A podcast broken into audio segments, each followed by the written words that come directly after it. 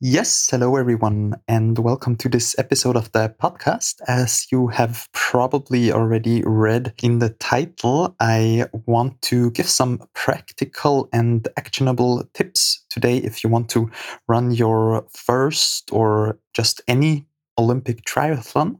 However, I have to say first that these are only recommendations and are based on my own experience and also on some studies. So, for those who don't know, Olympic triathlon has first 1.5 kilometers of swimming, then 40 kilometers cycling, and 10.5 kilometers running. I ran the Zurich triathlon so, first of all, my first recommendation is do it like you have always done it. So, don't try out new things at or before the competition. Stick to your normal breakfast, sleep as many hours as you are normally sleeping, and just don't try out new things you have not even tested before.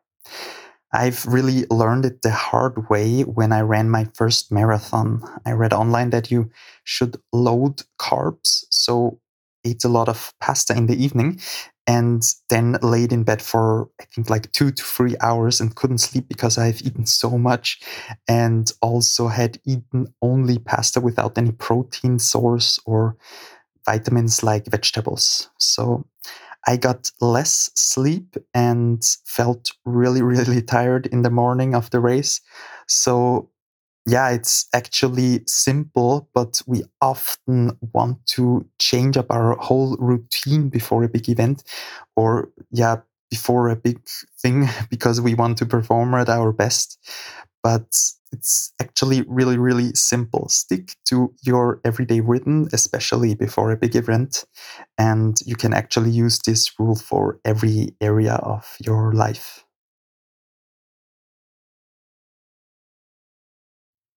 So, my second uh, suggestion would be Mm, because my weakness of the third discipline of the three disciplines was swimming, I definitely wanted to test it in open water because I knew the triathlon was also going to be in open water in the Lake of Zurich. And I thought that the fastest and best way to learn something new is to attend a training from Tempo Sport in Zurich at a lake near Zurich with some of the best athletes in triathlon in Switzerland.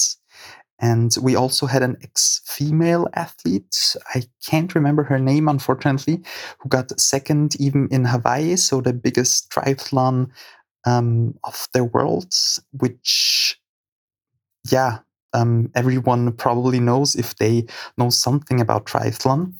And yes, as said, it was post it was hosted by Tempo Sport, and I can really highly recommend them. They did a great job, um, and I even got some personal coaching at the end of the three-hour lesson. I think how to just perfect and better my crawling technique because it wasn't really the the best. And I also saw how to swim in a wetsuit because that is something totally different too.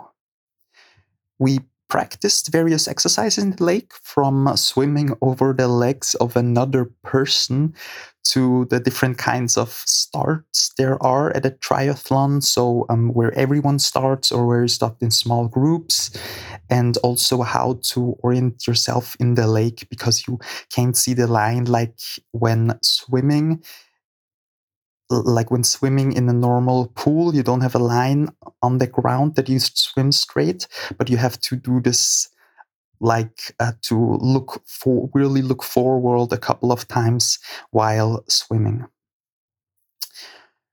One athlete also showed us how to take off a wetsuit in less than seven seconds. So that's also a great skill if you, I don't know, have a girl over at your place and uh, want to impress her. Um, yeah, so another great advice and what's also got a little real what got a yeah where I got a little relief was that you don't have to crawl all the time. You can also swim swim breaststroke in between. So the tip from the swimming coach was also to get in front because because it is more difficult to overtake someone others than to be overtaken. However, I didn't really do that because I didn't like it to be overtaken. So I started when swimming pretty much at the end of everyone else, and I then just overtook a yeah couple of swimmers. Mm, yeah, and at the race we I have to say we didn't swim with a wetsuit because the water was over 21 degrees and you're not allowed to wear a wetsuit at I think we had 22 or 23 degrees. So the third suggestion is really something that was important for me, but I can imagine not for everyone. It is uh, so important because it lets me keep going when my brain says it doesn't want anymore. And that's listening to motivational audiobooks, YouTube videos, or other people which just inspire me. I listen to an audiobook, for example, it's called Can't Hurt Me from David Goggins. I will link it down below. Uh, it was days, some days before the race, which and David Goggins, the author, is an athlete who even finished, I think, an ultra marathon with two broken legs. So totally crazy dude. And I also found a very, very interesting book, which is called Endure Mind, Body, and the uh, Curiously Elastic Limits of Human Performance from um, Alec, Alex Hutchinson. And yeah, in this, also in his interview, he says that there's lots of debate about exactly how the brain controls endurance. But there are two key concepts that are, um, yeah, there that are thought about right now. Uh, the first one is fundamentally that your brain is just trying to protect you, and it does this by trying to part, um, anticipate what's going to happen. So if you go running, for example, on a hot day, you go slower, not because your core temperature is at a dangerous zone, but because your brain is worried that it's going to reach a dangerous zone and you're going to overheat and cause damage. Fundamentally, all of those warnings and perceptions and feelings of discomfort are designed to save you from your own worst decision making. And that requires your brain to be smart and anticipate the future. And this also comes out of uh, Tim Noakes' work, I think he's called. And he called this the theory, theory of the brain as central governor so the central governor who is controlling everything.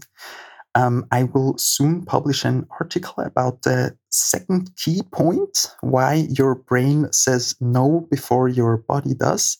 So, if you um, don't want to miss this, be sure to uh, check out my newsletter. Every I will send one every Sunday, where I just send practical self-help tips and tools I experienced this week.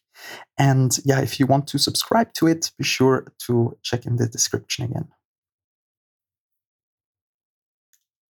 So I also want to push myself further and believe that it's really um, great because um, when I feel exhausted, drained, and just don't want to keep going anymore, I will, I believe I will get more self confidence because I let just the fear behind me and push through. And also, I will in the future I will have other challenges which will come and I will get through them with so much more ease I believe from any area of my life when having pushed through this challenge of the tri- triathlon or marathon or whatever. And I'm going to also raise the standards of future challenges and they will not feel as difficult and hard uh, when uh, yeah as if when I'm not having done this in the marathon or triathlon. And in the moments, it is maybe hard when pushing through, maybe hard as hell, and you if you yeah you don't want to keep going but if you have gotten through it and look back at this moment you will thank your past self that you have pushed through this probably number 4 is to start slow and this is probably um, the most important tip i would give to someone during the ends of the race, you can still catch up. And it's a great feeling to bypass all the people at the end of the race. You also get an extra kick of motivation when being faster than everything everyone else at the end. And um, I also saw it at the marathon, for example, that many people were walking at least the last kilometers, uh, yeah, a couple of kilometers of the marathon. And yeah, it happens to many people that they just start so fast, and after half the distance, they notice, oh shit, I have drained all my energy. I don't have energy anymore, and yeah, they drag themselves into the finish line or don't even finish the race, and that's pretty sad. I think so. That's a really, really important tip. Just start slow in the beginning. Then number five, also some something very important, I believe, is having the right equipment. And the three things which you definitely should have at a triathlon, I believe, is to have good swimming glasses, a tri suit. I will explain later what that exactly is, and a good race bike. So, good swimming glasses are really such a game changer. Starting off with swimming with your water in your glasses or not seeing anything because they are foggy is something you don't want to have. Trust me. I had this issue and I can link the glasses below if you want that you know which glasses not to buy. The second thing is to get a good bike. I borrowed a bike from a friend and only tested it one time, I think, to get to know the switching of the race bike. But it, it is less than 1,000 euros, and I had such a huge advantage compared with other people who had their mountain bike, even though I didn't uh, really train for biking here I knew in while the race, I think in the second round, that I must paddle like a maniac. This was definitely my unfair advantage where I was really fast and I knew I have to get the most out of um, cycling just because I had a, a better bike than many. And yeah, there's also a great book for the un- an unfair advantage, which is actually called the unfair advantage. I will also link this in the description, where yeah, where the book is about that we all have an unfair advantage. Like, for example, a doctor who already has a doctor degrees, a degree, um, and he, if he now makes a video, for example, on YouTube it's his unfair advantage to be a doctor because he already has this knowledge and he already went to medical school and many people would uh, like to be a doctor and um, maybe also have the skills of him and the social status. So um, and he can use this then on youtube for example this unfair advantage to present his knowledge, and so many more people will follow him than someone else who um, talks about med- medicine and doesn't have this um, title of a doctor, this unfair advantage. Then the third thing is to buy a tri suit, which I wore for swimming, cycling, and running. And I will also share again a link that you know how it looks like and also which I bought. I bought mine a little too small, and um, my roommate just cut it under my arms. And um, yeah, then back then it fitted perfectly well. So, and it's also great to just um, to have one tri suit and don't cha- change clothes when switching from swimming to cycling and from cycling to running. So that was so I believe that um, yeah I have just reduced the time with this. And number six is called Back to the Roots. And they're just actually a really simple tip, but really important. So it's just to check the running, cycling, and swimming route. I've heard from some people at the Zurich Triathlon that they finished after one round of running, running, but actually you had to run two, or finishing after three rounds of cycling instead they have had four.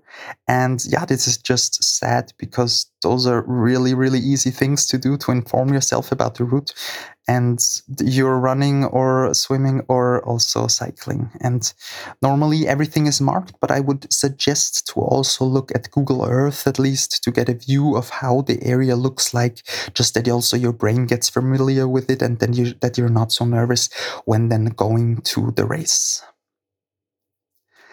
that second last thing, which I have actually just covered, it's really to be prepared but, and that's a really, really big but, don't inform yourself more than you need. I looked up how to run a marathon the day before I started, and the same, maybe a little more preparation is true for the triathlon. Maybe some would say that it's naive or not really uh, responsible, but I believe that you will really save time and also perform better because Parkinson's law will take place. And this suggests that work will expand to fill the time we allocate to it. So, for example, if we have five weeks till our English essay deadline, we will probably search for nice pictures, change our decisions several times about the topic, or we, we write about and will probably not be very productive overall. However, if we shorten the period of time till the deadline, so let's say one week, it will be quick and efficient doing the work and leaving really leaving out the unnecessary parts because maximizing the amount of work not done is really essential. So at the same time, you're not going to make yourself nervous weeks before the race, and you will also remember pretty much everything because it's just fresh in your brain. And last but not least, definitely take those energy gels which they are handing out during the race. They're freaking amazing. I had at least four of them when doing the triathlon, and I was so, so, so energized. Even when I came back home, then I couldn't sleep. So um, maybe also because they had caffeine in it, and I usually don't have coffee. But yeah, this is just a quick tip also on the way. And yeah, so that's actually it that are my eight recommendations for running a triathlon. I hope you found it useful. And if you have any questions about, uh, because you're considering to take part of an Olympic triathlon in the future, but you don't know where to start, you can definitely contact me anytime. I'm glad to support. Thank you for listening to this episode, and until next time, bye bye.